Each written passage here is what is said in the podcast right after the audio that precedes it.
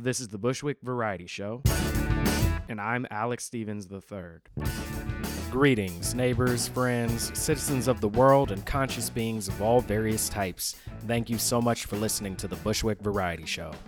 This episode features Joanna Carpenter.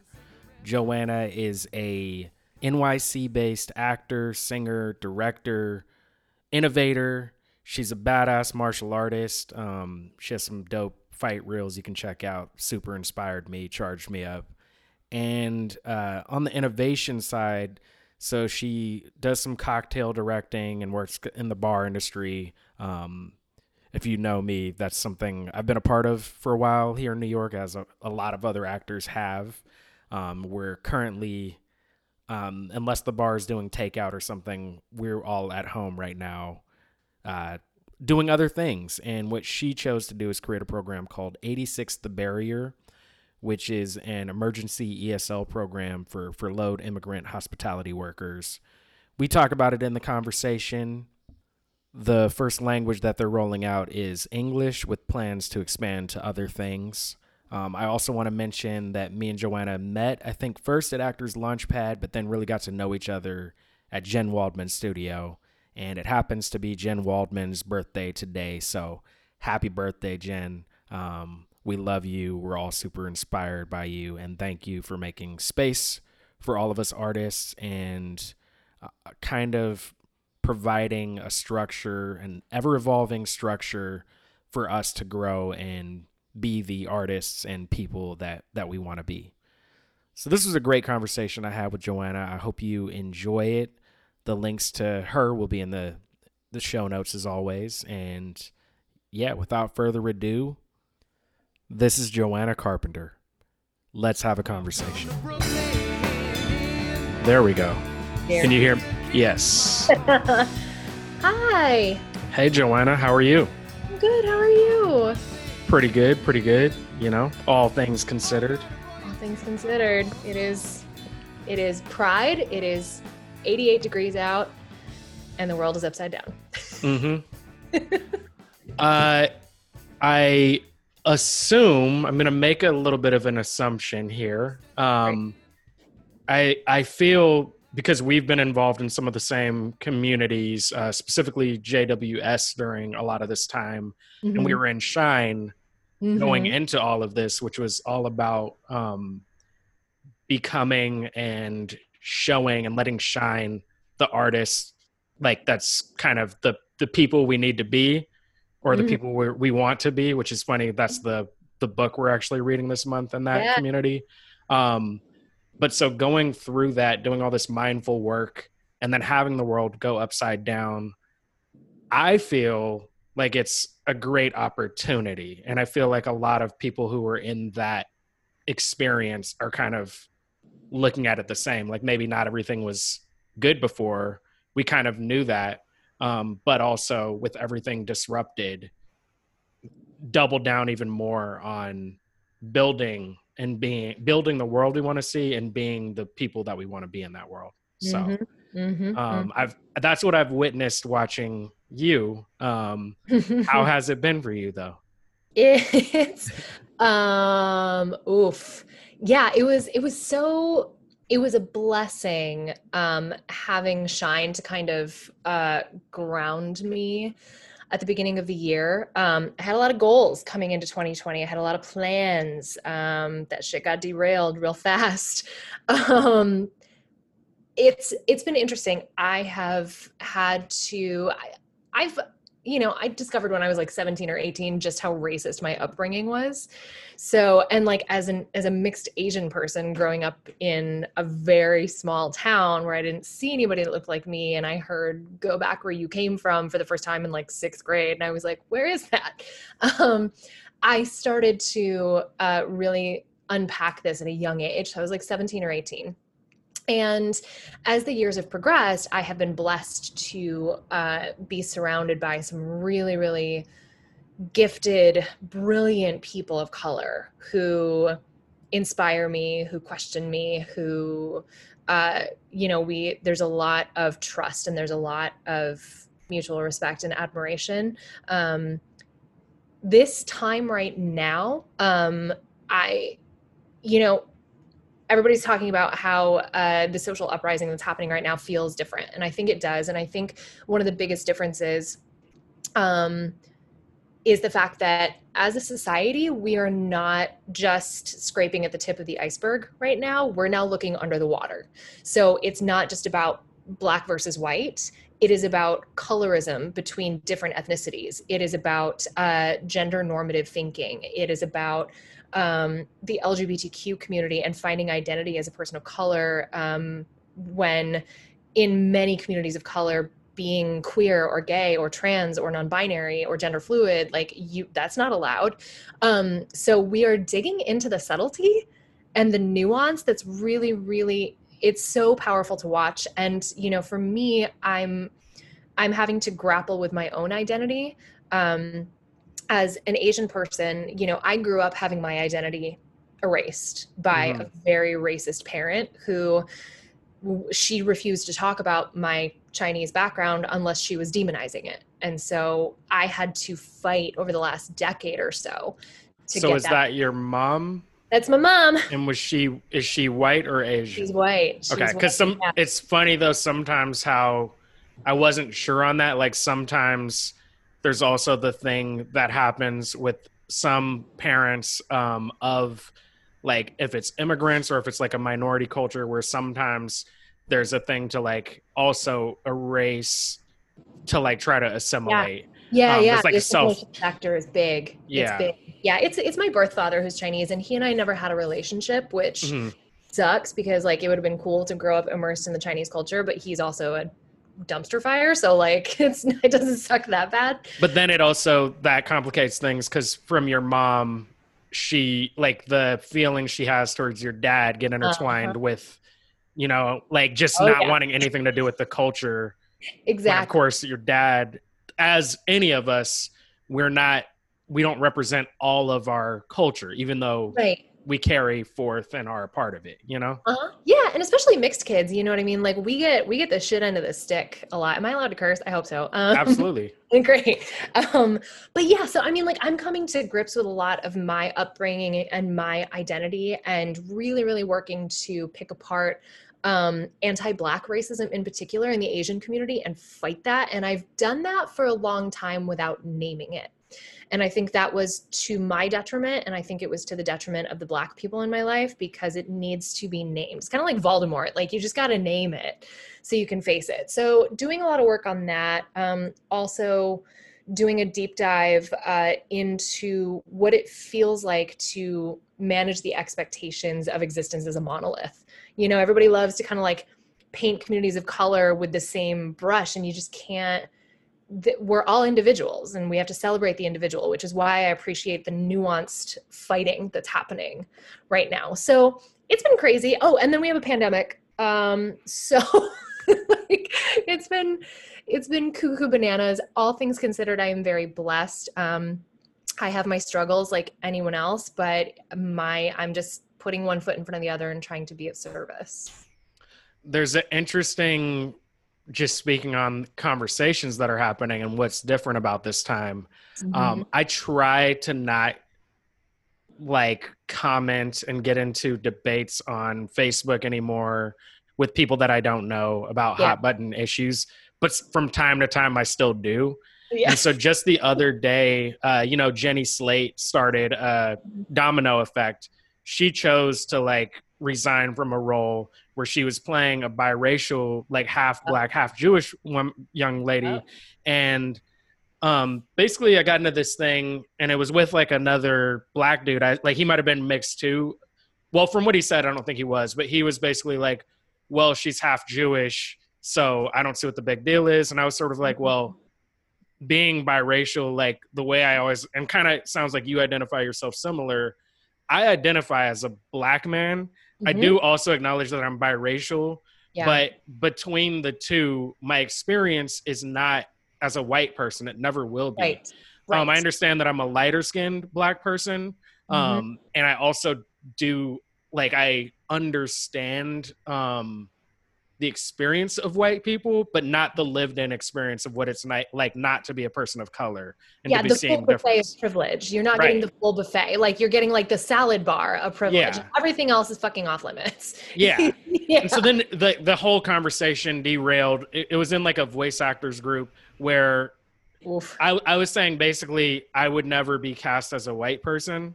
Yeah. Um, and then it was just this whole back and forth. And then he started attacking like on, oh, well, you're not a good uh, voice actor if you can't play a white person. And I was like, that's. I wasn't even talking about. I was actually talking in general. Um, you know what I mean?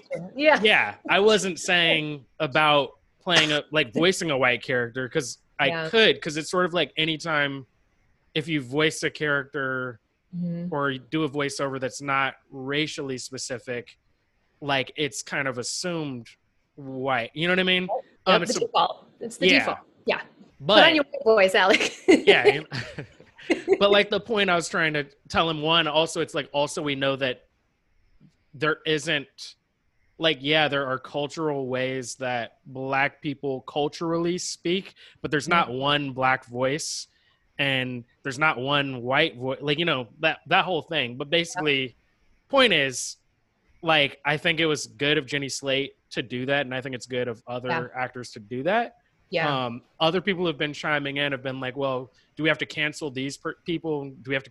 And here's the thing: what's Ugh. different this time is we're not canceling them. This No. thing where they got canceled, they chose to set. They chose. They took it amongst themselves to like step down um, Yes. let people represent. So I think for me, because that's the first step to education right Yeah. there. Is like, oh, I just made a fuck ton of money off of this this character that I had no right to be playing. Yeah. Yeah. Um, yeah, because we can't go back. Like, of course, you can look back at all all kinds of shows and they're problematic. Mhm. Um, and we know that. You know what I mean? Even ten years ago, live action shows. Mm. Um, but now, yeah, calling out and holding people accountable now. That's what we can do. uh-huh. But I Uh. like. I'm I'm not really into cancel culture per I'm not se. I'm You not know? either. Yeah. But And somebody it's a want. toxic space. Yeah. Social media propagates a toxic space. So it's like, okay, cool. You were you're going to cancel this person. Who does that educate? hmm because you cannot expect change via the only pathway being screaming and canceling.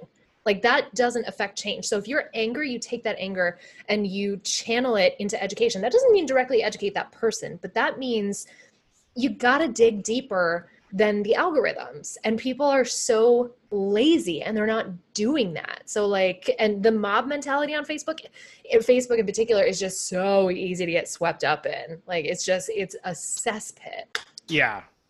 Yeah. I And you never like it was to the point like with this one because of that I was just sort of like, "Hey man, I'm not trying to argue. Mhm. Like you win, you know, you win this argument like if that's what you wanted. I was just trying to have a conversation." Right, right. Um which is actually why I choose to do this podcast. Usually like the people that I invite on we're going to have a conversation anyway but I also feel like it's harder to. I I feel like it's easy to get into those arguments on Facebook. It's much Mhm. harder to talk to people a certain way when you're sitting right across from them in real life. Hopefully, again soon in the future, but or virtually in this digital space. When you're looking face to face, there's a different conversation that you have. Yeah, yeah, yeah, hundred percent. You're so funny too, because I love I love watching you speak because especially when we're in class, because it's like you are the epitome of still waters run deep. I feel like I've never seen you, I've seen you talk about the most heated topics and I've never seen you get ruffled. It's just very matter of fact. And I'm always watching you like, what is happening in his brain? This is amazing. It's good. It's good because it's the people who pour all of their energy into unsustainable methods of communication that are not the educators, you know? Like, The, the master class on that to me is uh, Obama. oh, yeah. Um, Yeah. and I, you know, as far as politics, easily best president in my lifetime. Yep. I still have a lot of criticisms, and I Oh. stand by those because I think I believe we need to hold our elected officials and people who want to lead, especially in like that form of leadership, um, we need to hold them extremely accountable. Yes. Like that's what they signed up for. Yes. Um, public servant. hmm That is that is the job. We work for the public. And I will say, and you're good at this, you're really good at this too, but he's one of the best people to ever, I think, um, hold the like decorum of office and sort of like how, like, pol- like politics aside, like how you're supposed to carry yourself as a human being. Oh my gosh. um and the amount of like not even subtle but like overt racism that he had to face.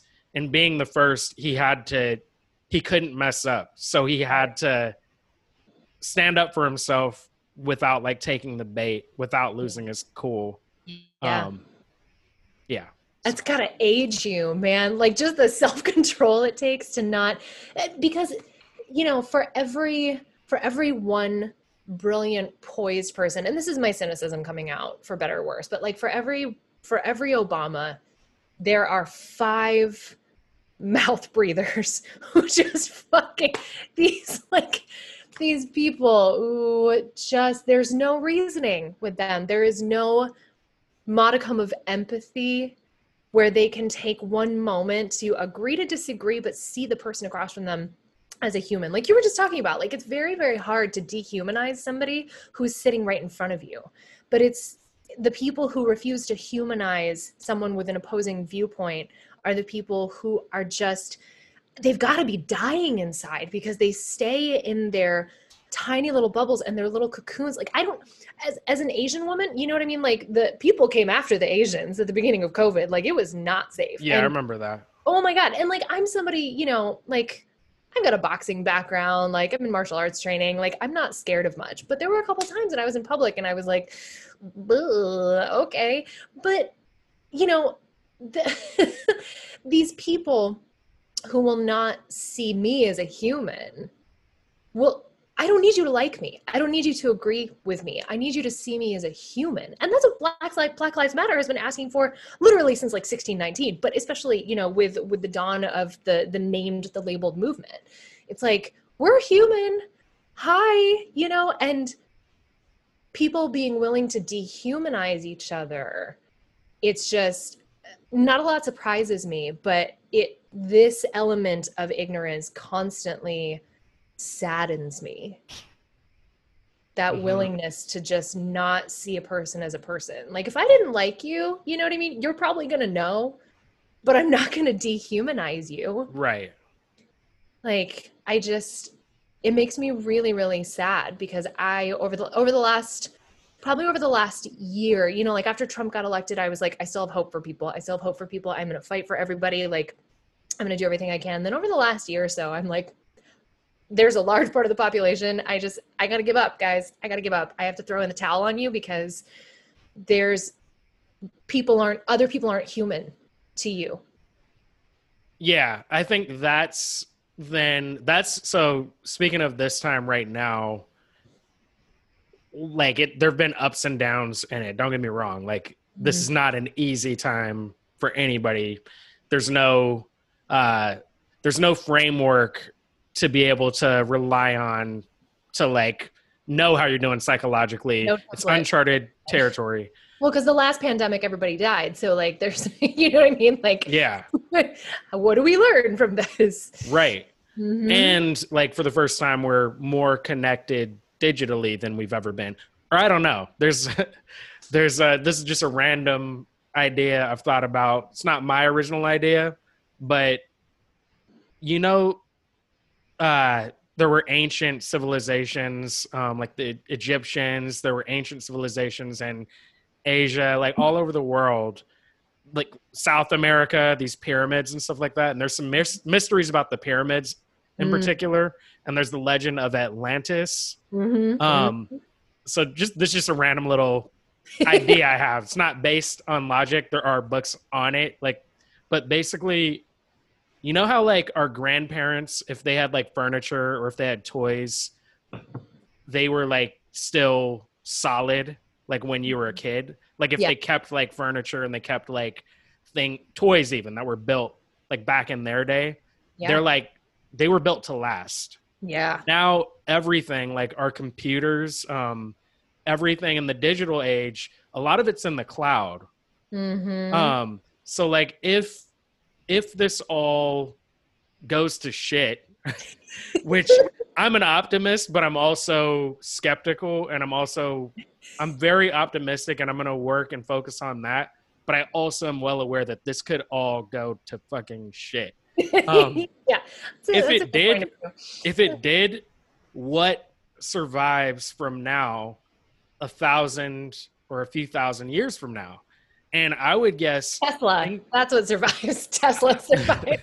Uh, well, I think like a lot of I think a lot of things from our grandparents and maybe our parents' generation, and maybe our childhoods would exist, but a lot of things now um, will disintegrate. Like and and like there's a lot of photos that are Yep. just in the cloud now. Yep. So if people look back on this time, they might not know that we were communicating digitally.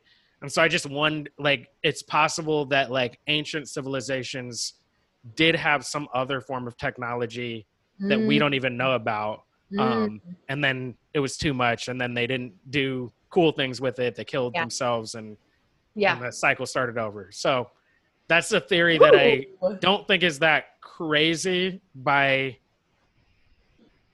by what we're doing now because i think we have Yeah. The resources and the technological ability to really do something better Hundred um, percent, hundred percent. I mean, and you look at something like you know in the, in the in the vein of disappearing artisanship. You know, you look at something like the advent of fast fashion, especially over the last decade or so. mhm. Um, you know, clothing used to be made at home. It used to be made by hand. Um, every every every household had the ability to make fabric or to craft in that sense. And uh you know and my my grandmother was a designer. She was a brilliant brilliant seamstress. And i think about what fast fashion has done to us not only economically and culturally but also to the environment. You have these massive factories working for h&m and forever 21 that are pumping out a t-shirt that somebody will wear for two weeks and then it gets thrown out. And it's like i'm always wondering where does that go? You know what i mean? Like where where where does the where does the the legacy live? Where does the information go? You know like my grandmother's abilities died with her. She did not pass those things down to the women in my family. And um, I can wear pieces that she created, but like nobody else knows how to do that now. And and it's it is a little frightening in the sense where you see things because of technological advances actively disappearing. Like kids don't have to learn how to write in cursive anymore. They take notes on their laptops. And like is cursive the pinnacle of like socio-political existence and learning? No, absolutely not. But it, you know, as somebody who's a millennial, I think about that and I remember just like all of my year in second grade just like painstakingly learning how to write in cursive. We don't write notes to each other anymore. Like you know phone calls are even going away. So it it feels like there is so much history that we're now actively watching slip away Mhm. because of the ease of technology you know? And i mean like it's it's a double-edged sword. We can do things like this. We can yeah you can have a radio show you can have a podcast and people absorb that and they take it into into their bodies and they they carry that with them. But where to your point like where does that go? Where does that go when we die? You know? Like i say bring back cds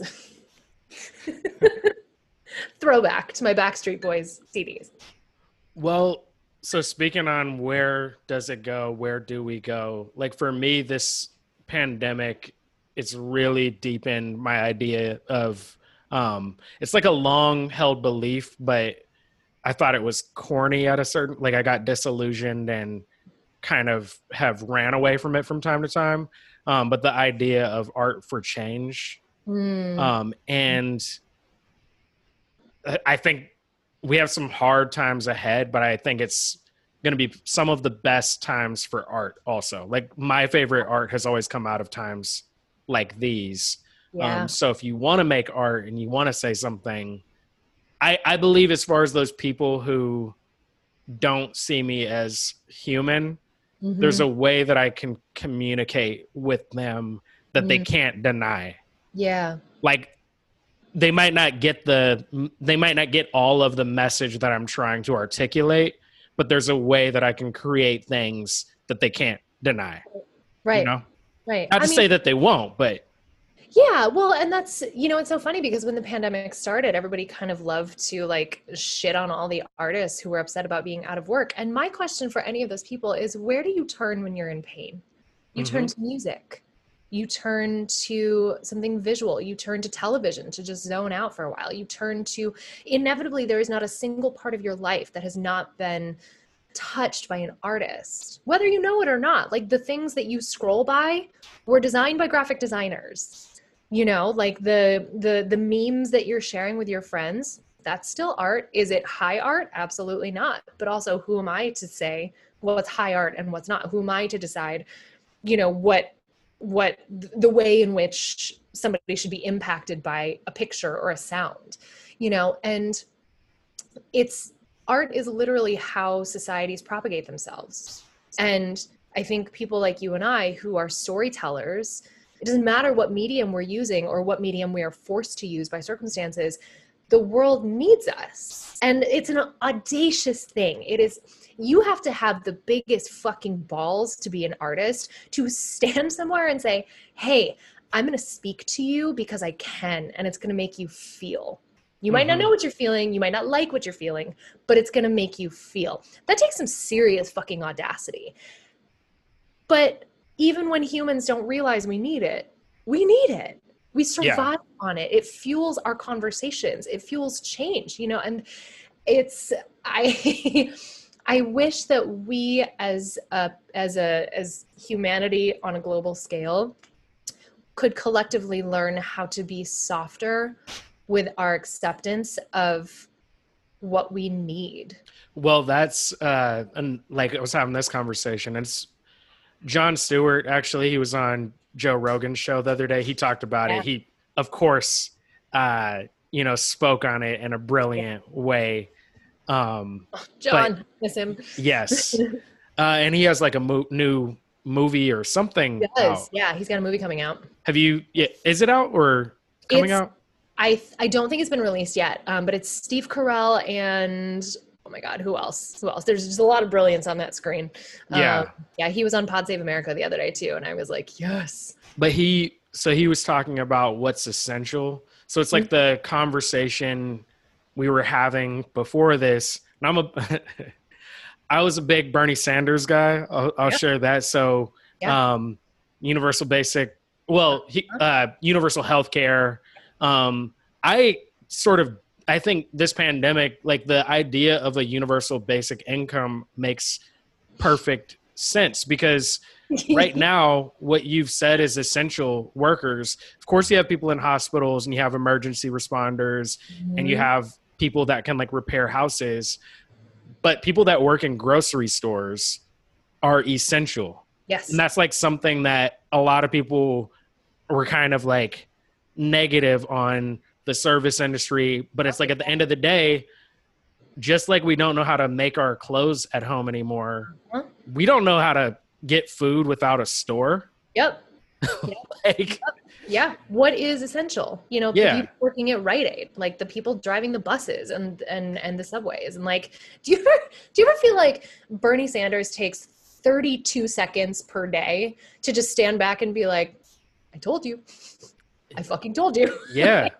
He's got to. Please Bernie. Yeah. Yeah. Yeah. So that's like super that's fresh I mean that's a whole other thing but I think this oh here goes my dog. Yay. Um, uh, I think the other thing is just hopefully, I, I don't know. Like, I again have hope that maybe people have had a glimpse into how precarious our, our current system is. Um, and I don't know. I don't, I don't like, I want to hope that things change going forward but mm-hmm. I know mm-hmm. it's going to take a lot of work. Yeah. Um, and I feel like so we have our our jobs to do as artists, mm-hmm. you know. Mm-hmm. I want to I want to share an analogy with you that is uh, has been somewhat impactful for me when it burst into my brain. Um, so in in distillation, there is uh, there's a technique called cutting, where when you're let's say we're making whiskey, right, and like your whiskey has come out of the still, and there uh, there will be a cut to remove the head and the tail, and what you keep to throw in the barrels to age is called the heart, and when I'm thinking about effectively who are the, who is the target market for change? Who are people who can be educated? Who are the people who can soften and understand empathy and really really embody empathy when we didn't have much hope for them before before? And i think about the distillation process and i think about the fact that you're going to have people at the very top and the very bottom that you're going to get rid of that you you know that maybe they'll serve another purpose down the road maybe you can make hand sanitizer out of the heads and the tails right but the heart, which is the majority of the, the product that you're left with, is the point of your focus. It's why you started distilling. It's why, you know, you are investing in really beautiful wooden barrels.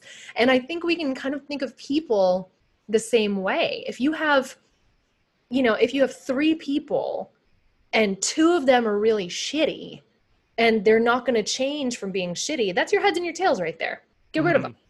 But if you have that one person that you can have a human conversation with who's like, fuck you, I supported Trump, I will continue to support Trump, you know, all lives matter, like that kind of thing, like, okay, but there's something in them where you say something, you're able to spark a little bit of empathy in them, and they go, well, okay this is how i feel and i feel like you're attacking me for saying it but like i i don't understand where you're coming from.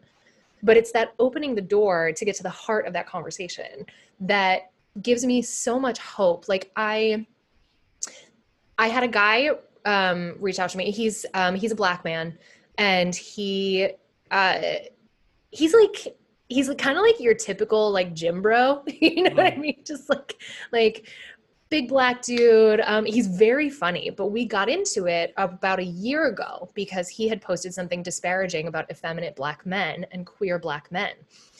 And, you know, I reached out to him privately and I was like, hey, I'm not going to tell you how to speak. I'm not a black person. I can't speak from this perspective. I was like, but what I will tell you is that the way you said that was hurtful to so many men in your community and here's why and he pushed back hard and pushed back hard and pushed back hard. And i finally just had to put my hands up and be like you know clearly the message is getting lost here like i give up. He reached out to me two days ago and he said i just wanted to thank you for reaching out to a total stranger because he's like i was so so very wrong and i have learned so much. And he's like, and I have to tell you that every time I'm on social media and people are exhausting me by asking awful questions and being stupid, he's like, I think about how different I would be if you had just kept scrolling. Mm-hmm. And he was almost a tails person. You know what I mean? But he became a heart person. Does that make sense? Right. Yeah. Like, and I just like I looked at that message and I woke up to that message on Friday morning and I was like, oh, oh my God. like just tears. You know, but who do we invest in as artists? Because artists are investors too. Mm-hmm. Who and what do we invest in? And we have not we have not been brought up to treat ourselves as investors. We have been taught to treat ourselves as waiting for scraps from the table. And like that shit's changing. Yeah. Yeah.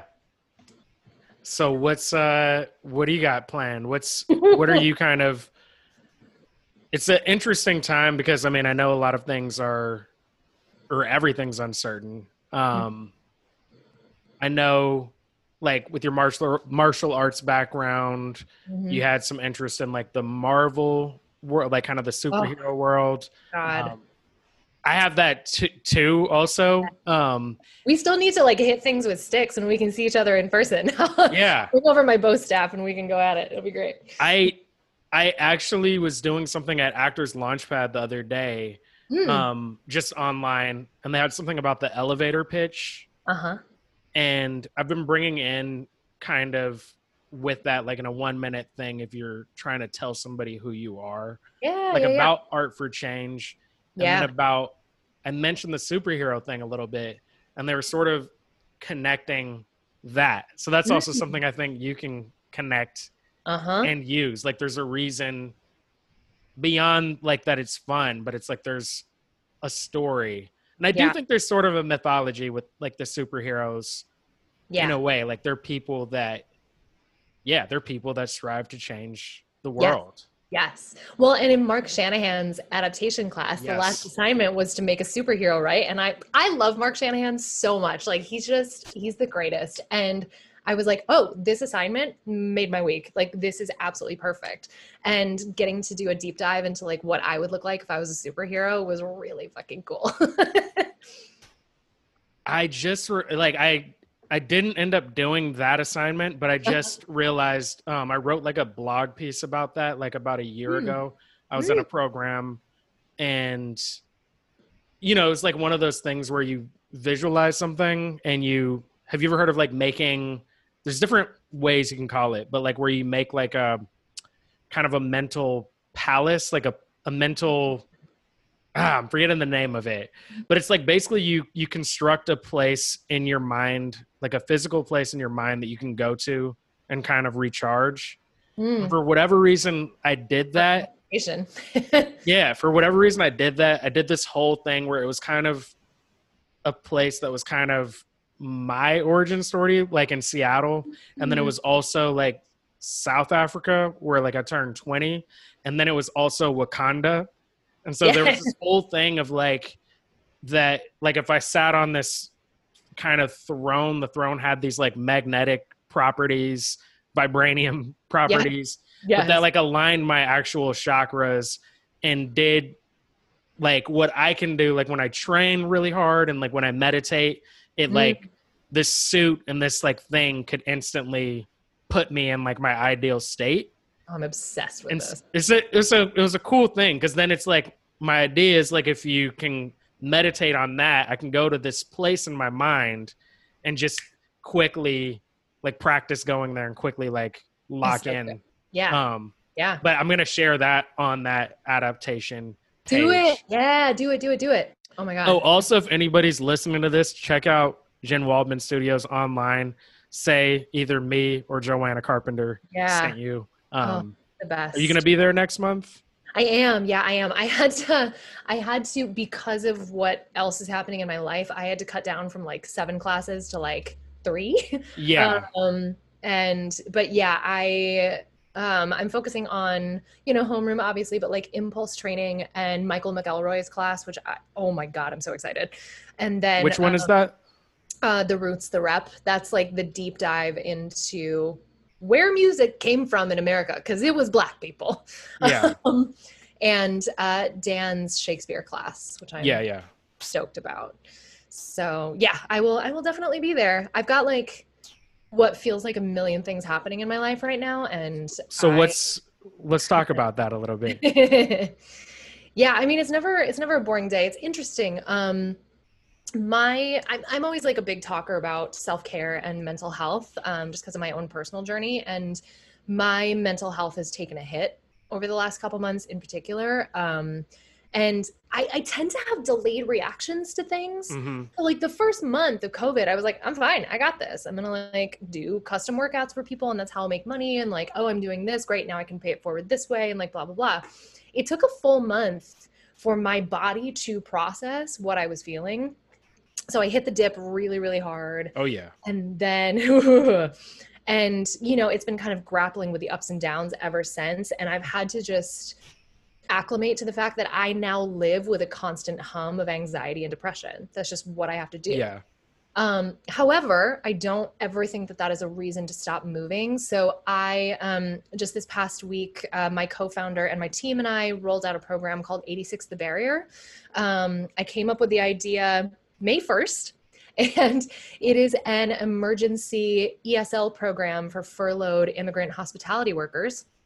Um, we're starting with Spanish and we're doing, we're about to start the second week of a month long intensive. It's all peer taught, it's all entirely like we built the training modules and the learning tools ourselves. Um, and that we have three wonderful teachers um, who are in hospitality. So it's entirely peer taught, it's entirely restaurant crafted.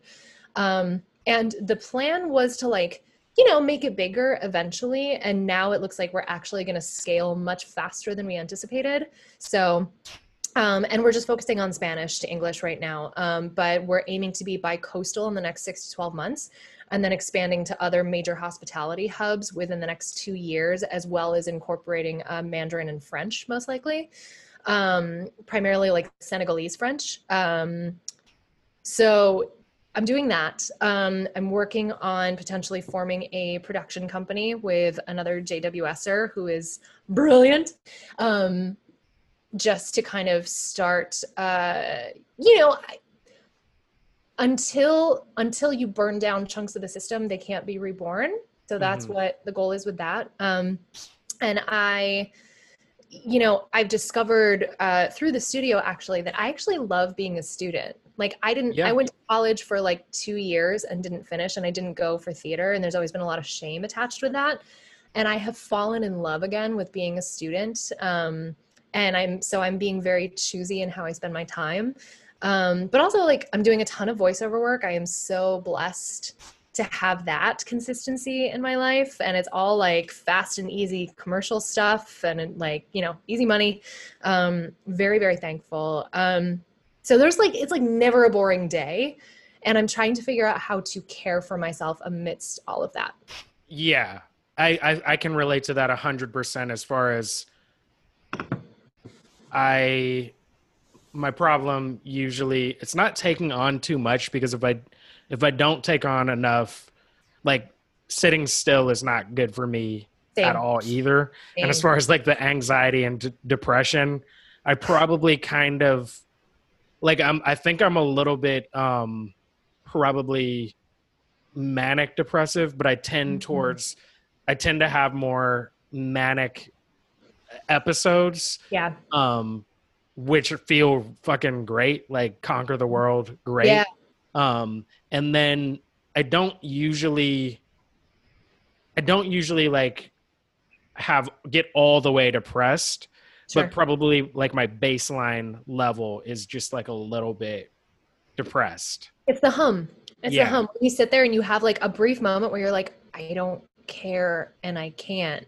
And then you force your ass out of bed and you go make the coffee and you go about your day. But there's always at least one moment like that where you're just like, uh. Yeah. and everything yeah. feels like it's closing in around you. and I probably had that more lately yeah. But I've I've had more clarity lately at the same time. But I'm also like yeah telling myself like I have to yeah get off my ass a little bit more.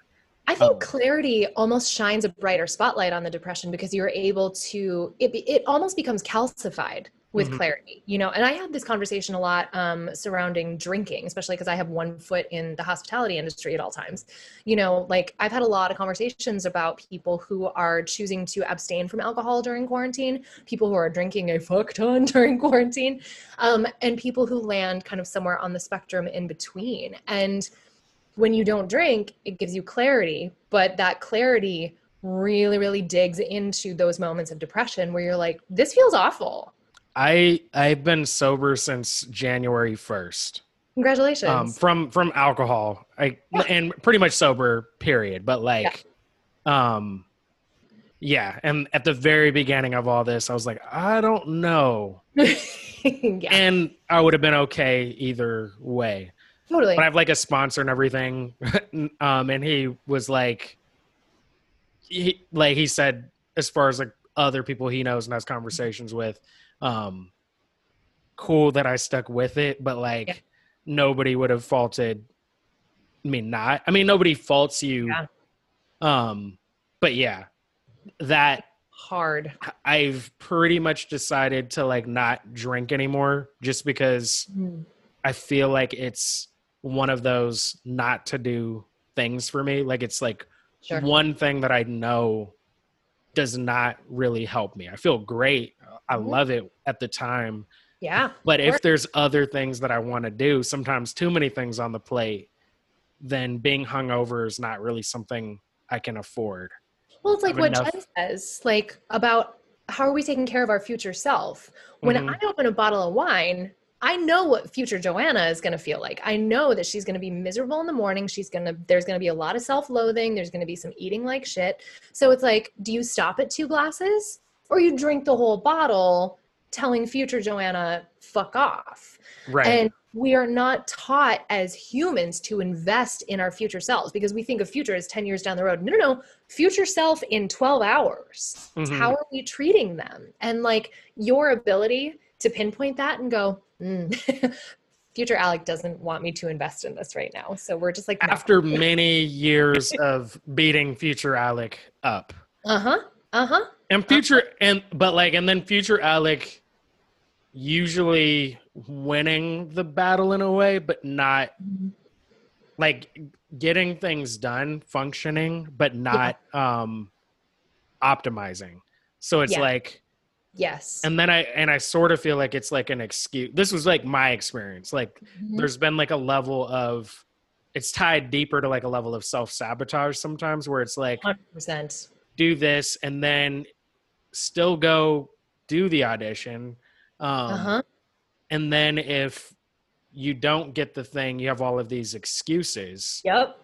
instead of now what i like about this uncertain time is like it's and yeah with like the classes i've pretty much signed up for all of them every time Yeah. never been able to follow through on all of them because i'm Yeah, yeah, like yeah. also have other things that i'm doing Yeah. and strangely having the hardest time balancing my time during this excess amount of time that I have. What is time though? Yeah, it's, it's, what it's a fucking day?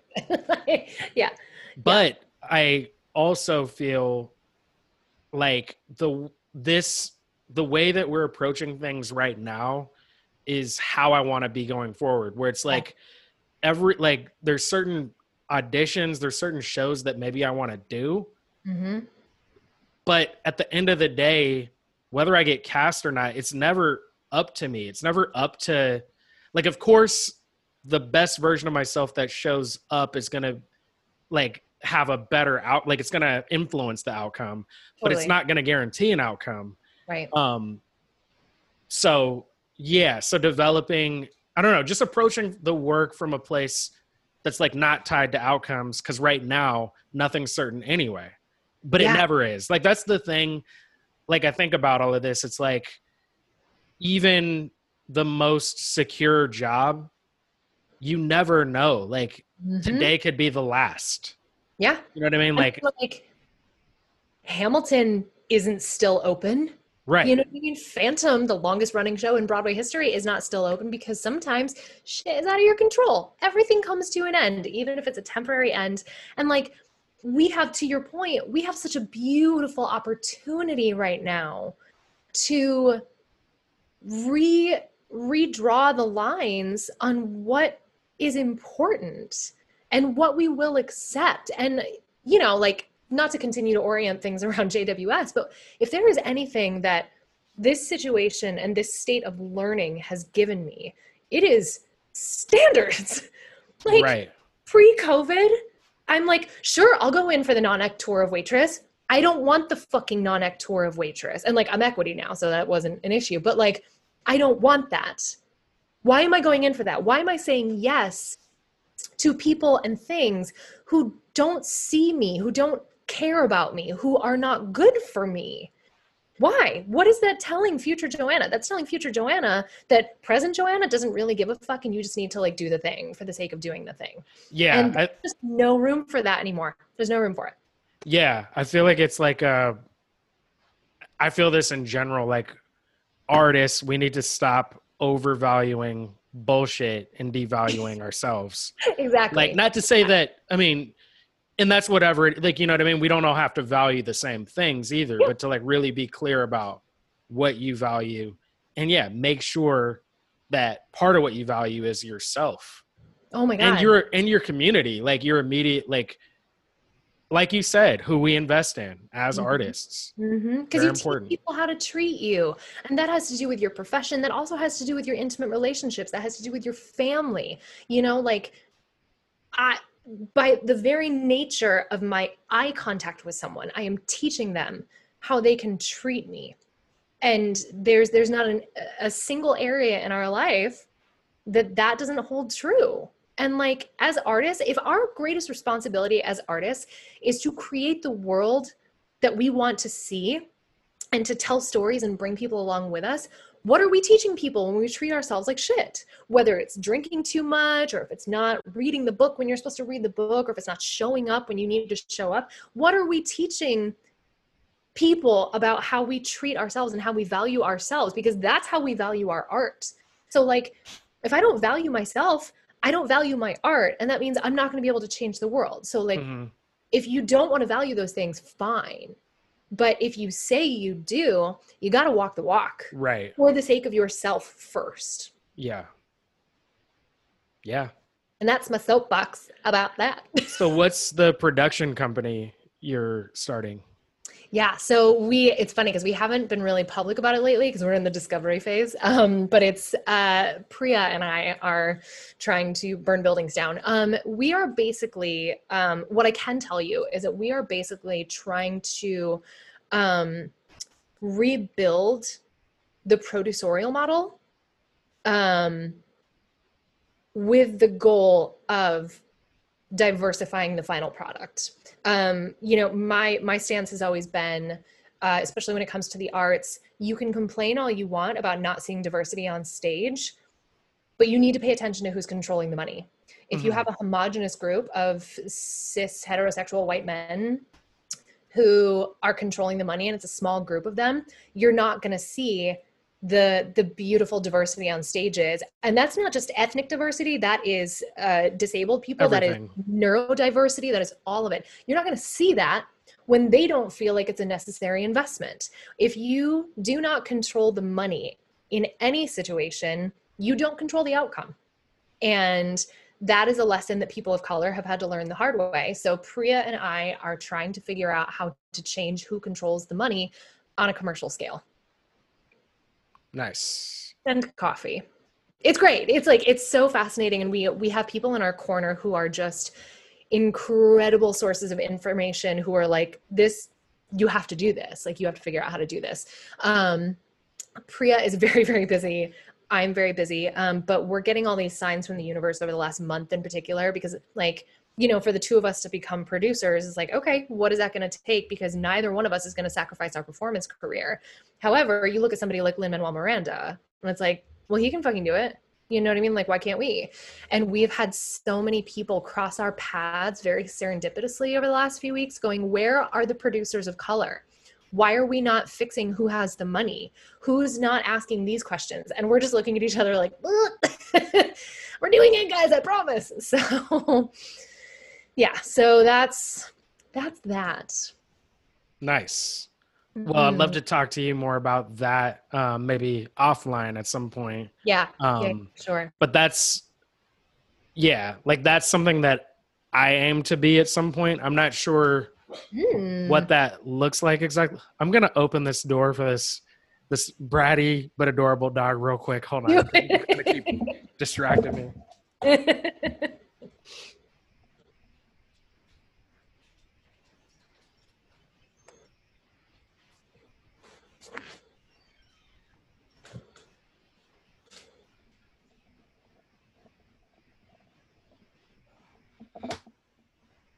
Ah, sorry about that. oh, it's fine. It's totally fine. He's an adorable, like little. I call him a mini wolf, but so he has the. He wolfs out sometimes, you know. I love, I love, I love.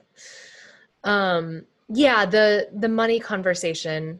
We are seeing the industry have it in ways that have never happened before, mm-hmm. and people are peeling back the curtain and the the beautiful thing about a global pandemic that decimates our entire industry is the fact that the people who have their health and their safety are now ripping things off the walls. And there is such a there is a freedom that i think we are all feeling where we don't know when theater is coming back.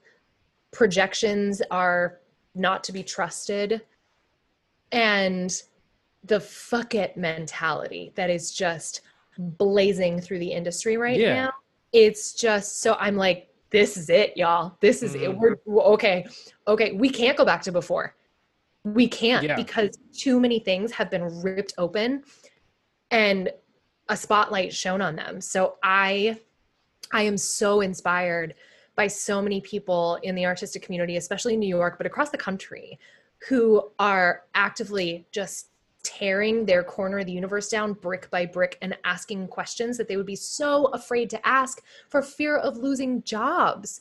There are no jobs to get now. So, like, let's go. Mhm. let's do it. Let's burn some shit down and build it again. The arts are not going to go away. Broadway is not going to go away. We will be fine. Yeah. But what does it look like? Yeah. Yeah. And I think right now I think there's like a a window. Like I have a lot of friends leaving New York. Um there's going to be a lot of people leaving New York. Yeah. A lot of shows aren't going to reopen Oh, God. and I don't know what the timeline is on things opening and probably when they do it's not going to be all at once. Nope. So I'm looking around like I think it's going to be a really exciting time and I think especially if you want to produce things Yeah. there's going to be a window where it's going to be not going to say easy. It's not going to be easy, No. but there's going to be I think more doors.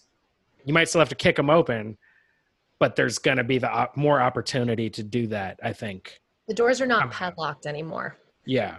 a lot of them. And yeah, I don't know. and then and then also build new theaters like build new Yeah. things Yeah. yeah. Yeah. And yeah, I don't I don't know what this all means for Priya and I, and she and I are kind of on on a major journey for clarity before we start kicking indoors. Um, but yeah, I there's there's no rules anymore. There's no rules. I've never been a rule follower in a lot of ways anyways, but now I'm like, we we can literally we are rewriting the narrative. So many people in so many different walks of life across the industry in so many different positions are going, "Oh, you're not going to do this? Cool, fuck it. I'm going to do it. I don't know what I'm doing. Who else doesn't know what they're doing? Let's all do this together." yeah it's inspiring. It's so good and it's so needed. It's exhausting because Yeah. it's a lot of labor, emotionally and physical, but I mean, like, it's worth it. It's Mhm. 100% worth it. yeah I'm excited. it's exciting Yeah.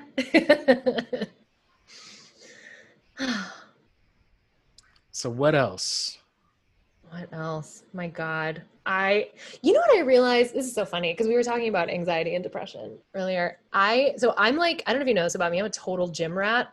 Like I am, I am a five foot four muscly bro, or at least I was, because between boxing on the regular, my fight training, and being at the gym five or six days a week, and I've since I was young, like sixth grade, because I was a runner for a really long time. Since I was young, there has been uh, a direct, uh, very short line between my physicality and my mental health. oh me too 100 110% Oh my God.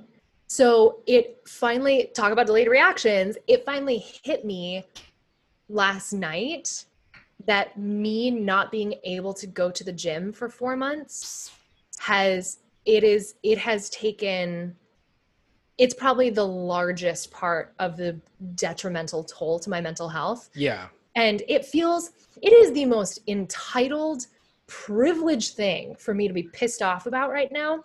But i also i understand myself and i have said for years that if i do not have access to a gym my mental health takes a dip and it's really i i was thinking about this last night and i finally just like did some writing about it and was like what are you feeling right now? What because i hate saying that i miss things because it feels selfish but i do.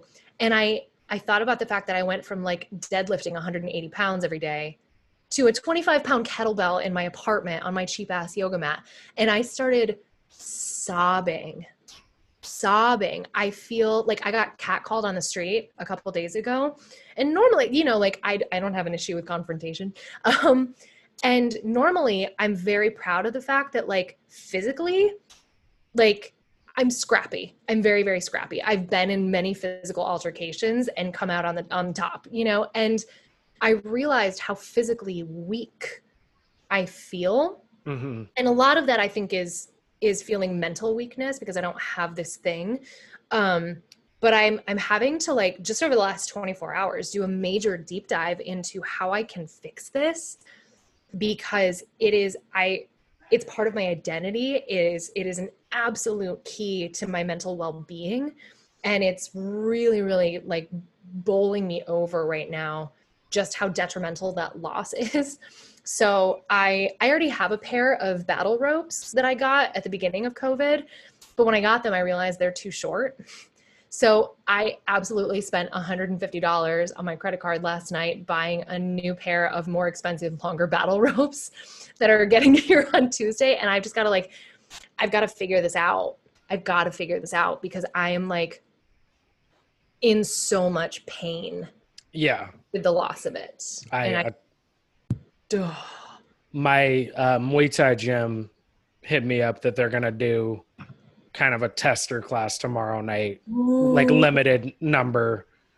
And I was just like, yeah, I'll be there. Yeah. um, I mean, like, be safe, but holy fuck. Yeah.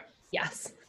Yes. Yeah. And that's like, there are certain things like, you know, I was, I was talking to a friend about that the other day about as some on camera things open up and stuff like that. Like for me, I, I think it's got to be up to everybody individually. Like, yeah, like I know that if I go on a set, it's my it's my choice, it's my risk. Yes. Along with everybody else. And for me, yeah, ultimately that's what I want to do. So yeah. probably usually it's going to be yes. There was yeah. one thing I almost did and it's like it's an interesting story, but it was like somebody I almost I was like called back for this play like right like in January. It didn't end up getting cast, hmm. and then almost got called got called in to potentially replace somebody else in the cast. Oh, that didn't end up happening.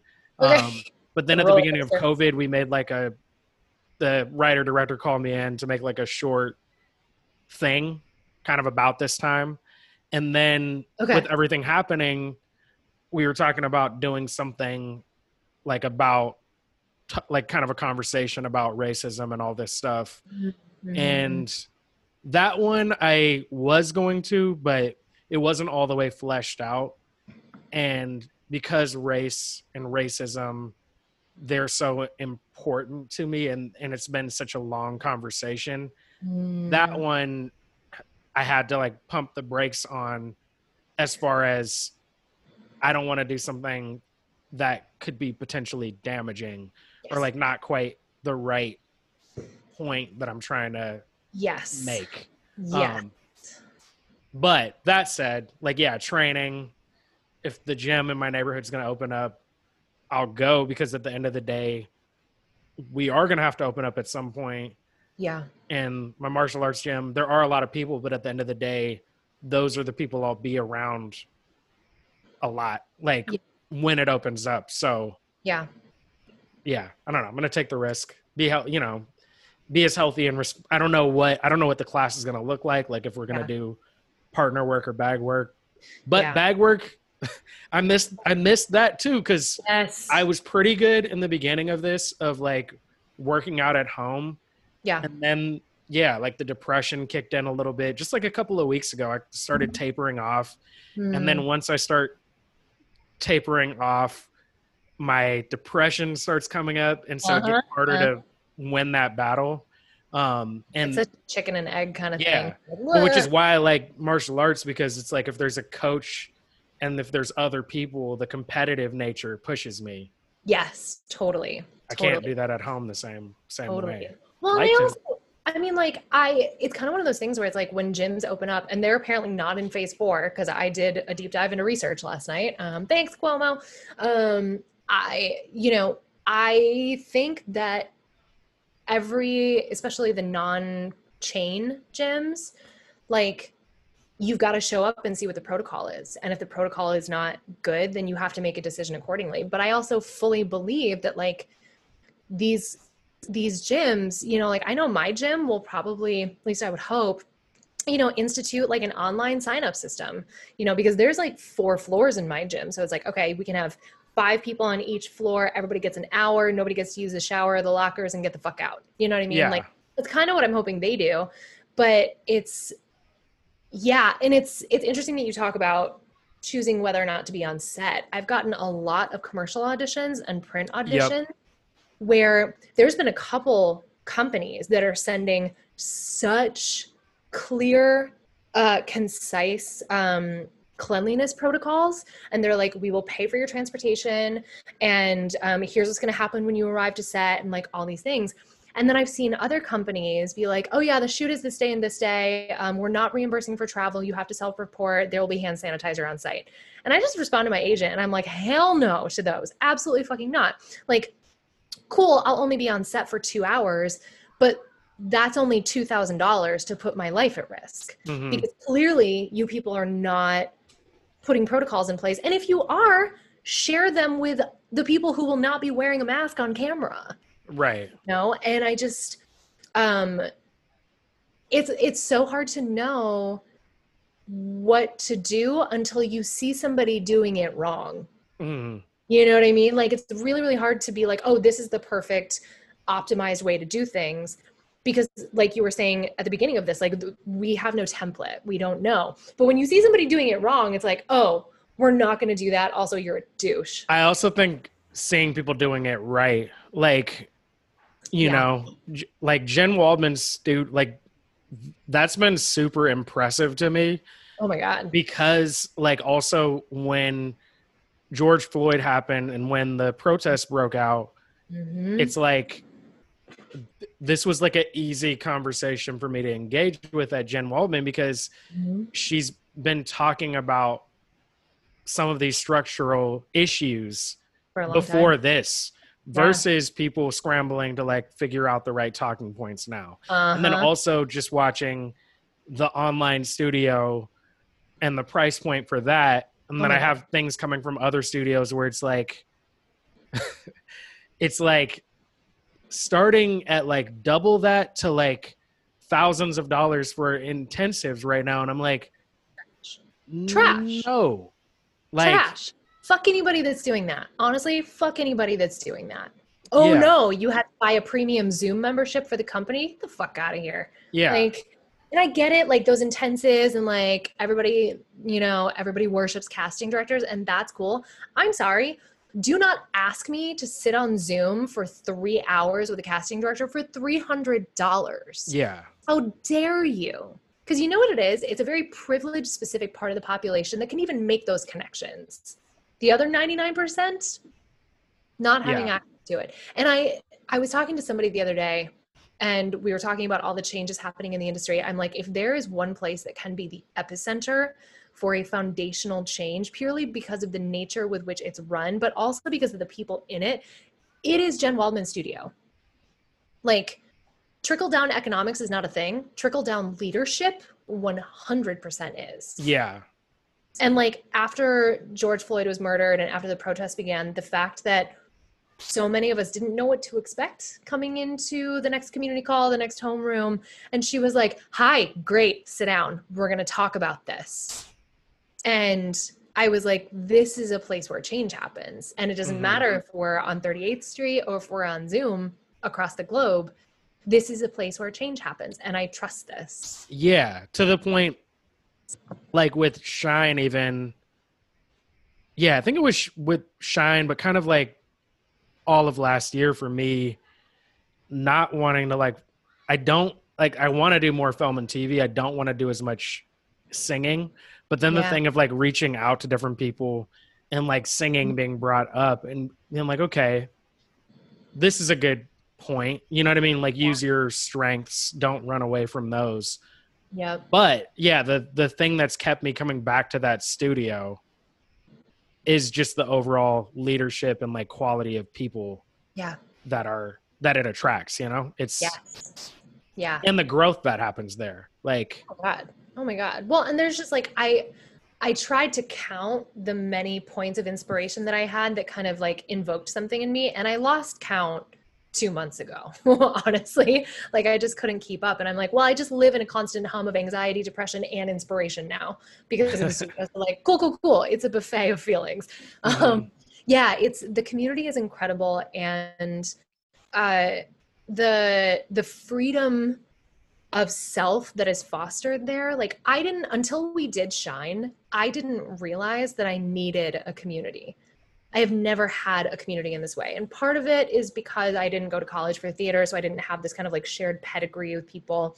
And part of it is because, you know, the Asian American theatrical community can be very backstabby and very catty. And I just would constantly stay removed. Once I found out that I wasn't good enough for a lot of people because I've never done Miss Saigon or The King and I, that like I'm not Asian enough, I was like, I don't need any of these relationships. Um, but I never, I was like, I've always been kind of a lone wolf and like I always do things the way I want to do. And it wasn't until getting into the studio that I realized that there is a part of me that yearns for this community. And every day I experience something where I'm like, this is why community is important.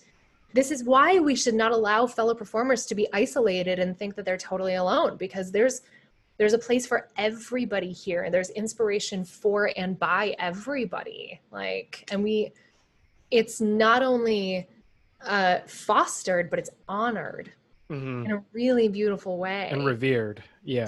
Yeah. Yeah. And not cheapened because of how somebody looks or what their resume looks like. You know, I don't have fucking Broadway credits. And like, Jen is really, she's just become such an important fixture in my life. Yeah. You know, and she's not, she's not taking care of me based on the fact that, you know, based on my resume like you don't have to you don't have to apply to be seen as good enough in mm-hmm. the studio, which is really really sad in how rare it is. Mm-hmm. It's really sad. So I'm never leaving. I'm just going to be the herpes of the Jen Waldman studio. I'm never going away. What's the best place for people to like follow you and keep up with what you're up to? Ooh, probably Instagram. I'm not on Twitter. I got uh, death threats for um, speaking out against a culinary show that was racist. So I deleted Twitter after a while. Um, so Instagram, um, my handle is uh, the Joanna C, T H E J O A N N A C. Um, and uh, you know, Facebook, I I use Facebook. This is again Jen Waldman. I swear to God. I have always kind of fostered this idea, but she really, really like crystallized it for me. Um, I've always wanted to find purpose in content. So mm-hmm. like am I am I posting something that's funny that I can make people laugh? Am I posting something that's loving, that's kind? And this goes back to Shine, where she was like, if your content is not generous or generative, don't post it. And I was like, that's it. Yes, yes, yes, yes, yes, yes. That is the crystallization that I've been looking for. So my Facebook is a lot of, um, uh, you know, there's some humor on there, um, just like some self-deprecating stuff. But for the most part, it's like, it's a little more on the educational side nowadays. Mm-hmm. And it sounds very egotistical to say that. Um, it's like, oh my God, she thinks she's an educator. But I do a lot of speaking about, um, uh, the intersectionality of racism and sexism and classism and my experience across multiple industries as an Asian woman, as a mixed woman, um, you know, and just like I tend to find that I like I like to say things that other people are too scared to say. Um, especially like I'm a survivor of like domestic violence and rape and you know so many awful things in our in our society. Um, and i just like to kind of break open those conversations. Mm-hmm. um, not in like a screamy preachy way but just like this is the reality you know like let's if this is a shared space let's have it be a shared space. Um, but yeah i mean primarily Instagram. That was a really long-winded answer for a very simple question. All good. All good. That's what we're here to do. We're here to Yeah. We're here to go deep and break it down, you know? I'm here for it. I mean, in, in 10 second sound bites though. So let's Yeah, yeah, yeah. Let's try again. make it consumable, that would be great. Oh, it's too long. um and you have a website too. I do, just joannacarpenter.com. Um, it's funny because in Shine, we rebuilt our websites and I was so proud of mine. And now I'm looking at it and I'm like, you serve no purpose. I need to fix it. So I'm probably going to be burning it down and rebuilding it anew. Um, but yeah, joannacarpenter.com. Um, it's just my face and some thoughts. I think that's good. Yeah, face and thoughts. Thoughts yeah. and face. you know? Yeah, it's a good time. Is there anything else you want to talk about today? Oh, I think i mean i guess it depends on who we're talking to right? Um, i've been as as black lives matter um, continues to progress and as our society continues to evolve very rapidly i'm having a lot of conversations with people about self-care right now. Um, and i've been like screaming from the rooftops about self-care before the influencers were. Um, but uh, it is so so important to treat your body as if you are a marathoner right now your body and your spirit. Um, this goes back to the alcohol conversation. It also goes back to the fitness conversation. But more than that it is about the fact that every single person who has decided to sign up to do the work whatever the version of the work looks like for them you signed up for life. This is a blood pact. Like you there's no leaving now. You can't unknow the things that you have found out you cannot unsee and unhear the things that you've experienced and uh, I think it's key to understand that um, the emotional and spiritual conditioning that comes along with doing a lifetime of dismantling systemic racism, because um, we're all racist. We just exist on the gradient of racism.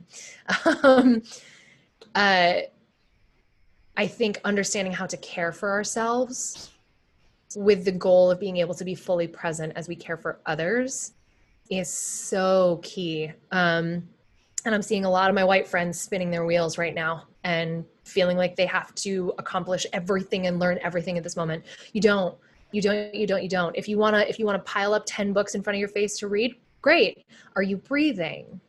Are you drinking water? Are you listening while you're learning? Are you listening to hear versus listening to respond? Um, and you know everybody's got a different version of self-care and i would just advise not advise but i would offer up to everyone that that especially now and especially for people of color self-care is the biggest investment we can make in ourselves because that is what provides the foundation for the long haul you can't pour from an empty cup you just can't there's there's no point in spending 80 hours a week on something if you're burned out and you can't process it so it doesn't stick how is that helping change the world so yeah, that's probably that's probably my biggest thing right now. Nice. That's a solid message. Um it's funny you mentioned the thing about having that message before influencers. I I didn't really I remember I don't know, it was a few years ago when I started hearing that term influencer. Ugh. Um makes me crazy. And I don't like it because I actually do believe in being like as an artist being an influencer yeah but of actual things of importance right not um, just and I feel like pictures of avocado toast. Like I don't yeah, care. I don't advertising, care. not self, not not just self promotion. Like, oh my like, god, I hate it. I don't care if your entire color palette matches. I don't care. Are you a good person? If not, why are you talking to me? Yeah. Yep. Yep. I despise. I have a couple friends who are influencers and they're they're pretty self-deprecating about it, which I appreciate, but for the most part, I'm like COVID being largely the death of influencer culture, I'm like this is fucking great. I've heard some talk about a new thing also kind of about that, like about not being an influencer but being a I don't know. Social justice warrior.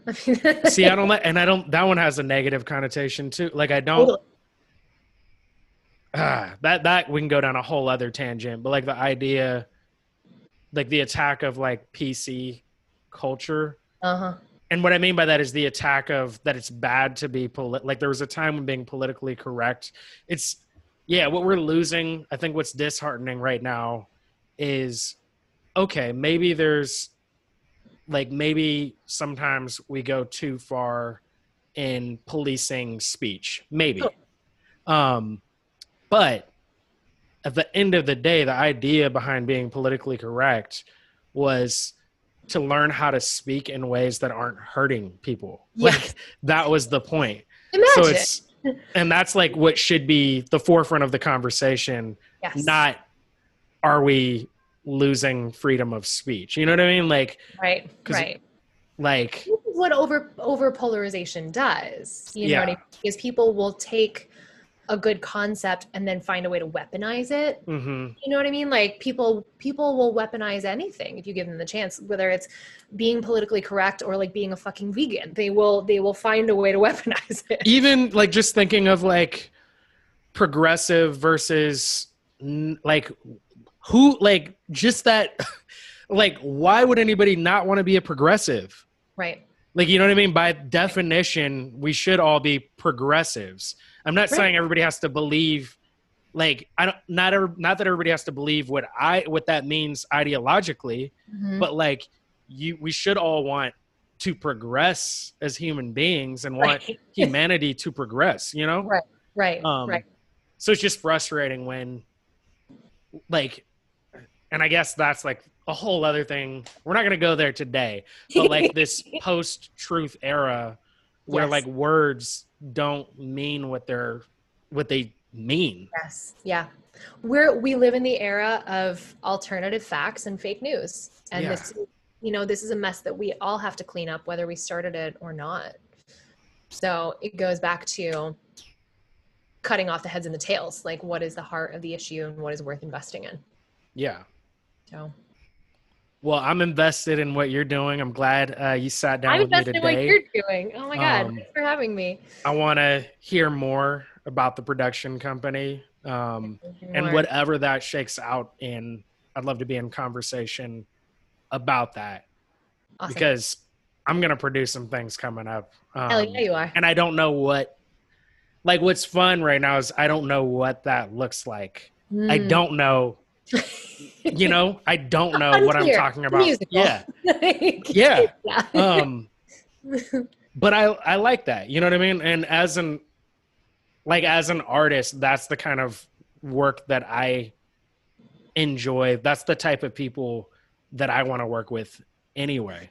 Like i don't want to work on things where the complete um where there's already they already know exactly what they want the thing to look like at the end Mhm. if you know what it is, then I'm maybe not the best person to hire for that. Like I can maybe do that, but I don't think we'd be serving each other best if you don't want me to bring anything to the table that could maybe influence and collaborate with everybody else to create something better than any of us could have done on our own, you know? Exactly.